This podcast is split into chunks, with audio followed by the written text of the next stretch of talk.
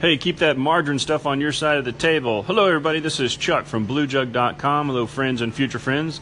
Did you know margarine was originally manufactured to fatten turkeys?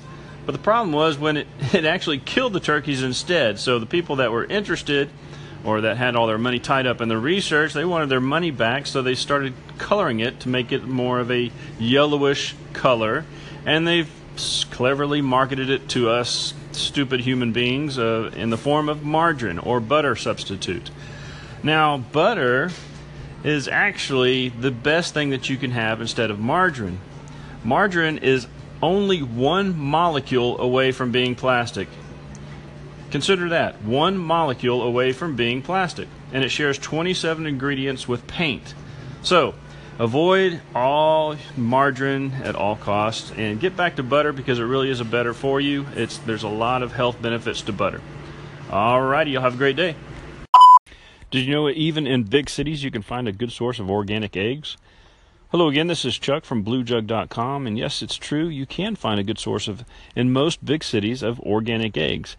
Many municipalities allow for several, a limit on the number of chickens that you can have in your backyard. They're called backyard chicken coops, but uh, you can actually start. Well, they're pets. You know, they, they lay the eggs for you. There's several different types of chickens that are best and will lay eggs in the wintertime or summertime or you know all year long.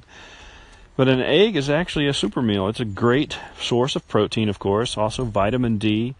each egg has about 70 calories and about 5 grams of fat, but it's not all the bad fat. It's good fat for your brain and brain health.